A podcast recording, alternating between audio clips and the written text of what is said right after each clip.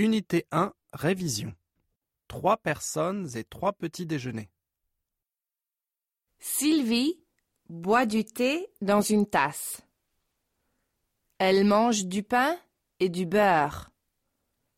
Sylvie aime le petit déjeuner. Jeanne boit du café dans un bol. Elle mange du pain, du beurre et de la confiture.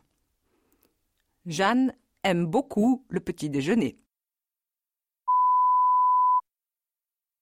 Cécile commence avec du jus d'orange et des céréales.